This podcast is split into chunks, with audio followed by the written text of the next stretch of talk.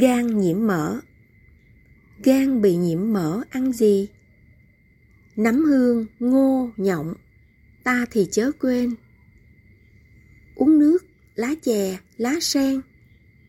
Rau cần giảm mỡ cho gan rất cần. Dùng thêm dầu lạc, dầu vừng, cà chua, cà rốt với cùng dư gan. Bí đao, bí đỏ, bí vàng.